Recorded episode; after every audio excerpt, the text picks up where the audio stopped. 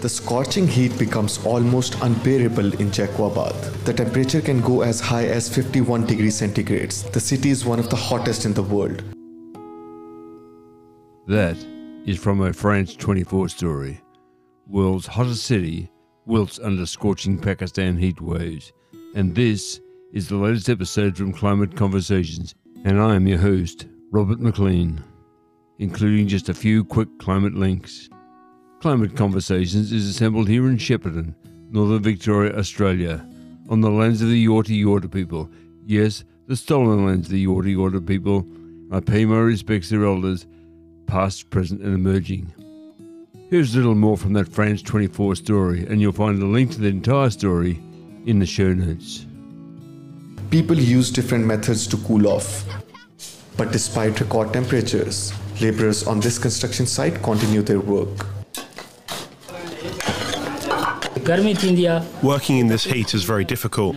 Sometimes when I work, I get dizzy. I feel like my body is drained of all its energy. But I have no choice. If I don't earn money, I can't feed my family. I will continue to do this job as long as my body allows me to. Azizullah is paid 700 Pakistani rupees per day, or about €3 for 8 hours of work. It's barely enough for him to feed his wife and 3 children. This is where we sleep. We only have one fan. There are often power cuts, and sometimes for 6 hours we don't have electricity. Then we have to use this hand fan.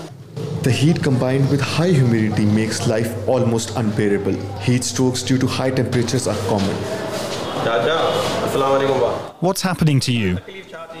Do you feel dizzy? Were you outside? Did you get the heat? These days, we mainly have patients who are victims of sunstroke.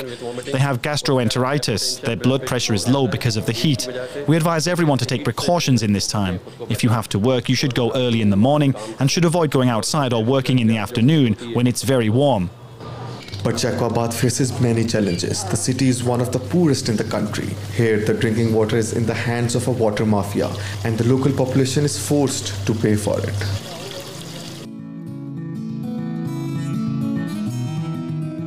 And don't forget, you'll find the link to that story in the show notes.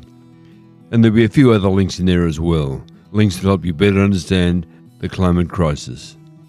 We've reached the end of this episode of Quick Climate Links. Thanks so much for your company. And so until we talk again, please take care, stay safe, and please be kind. For everyone you meet is fighting a great battle.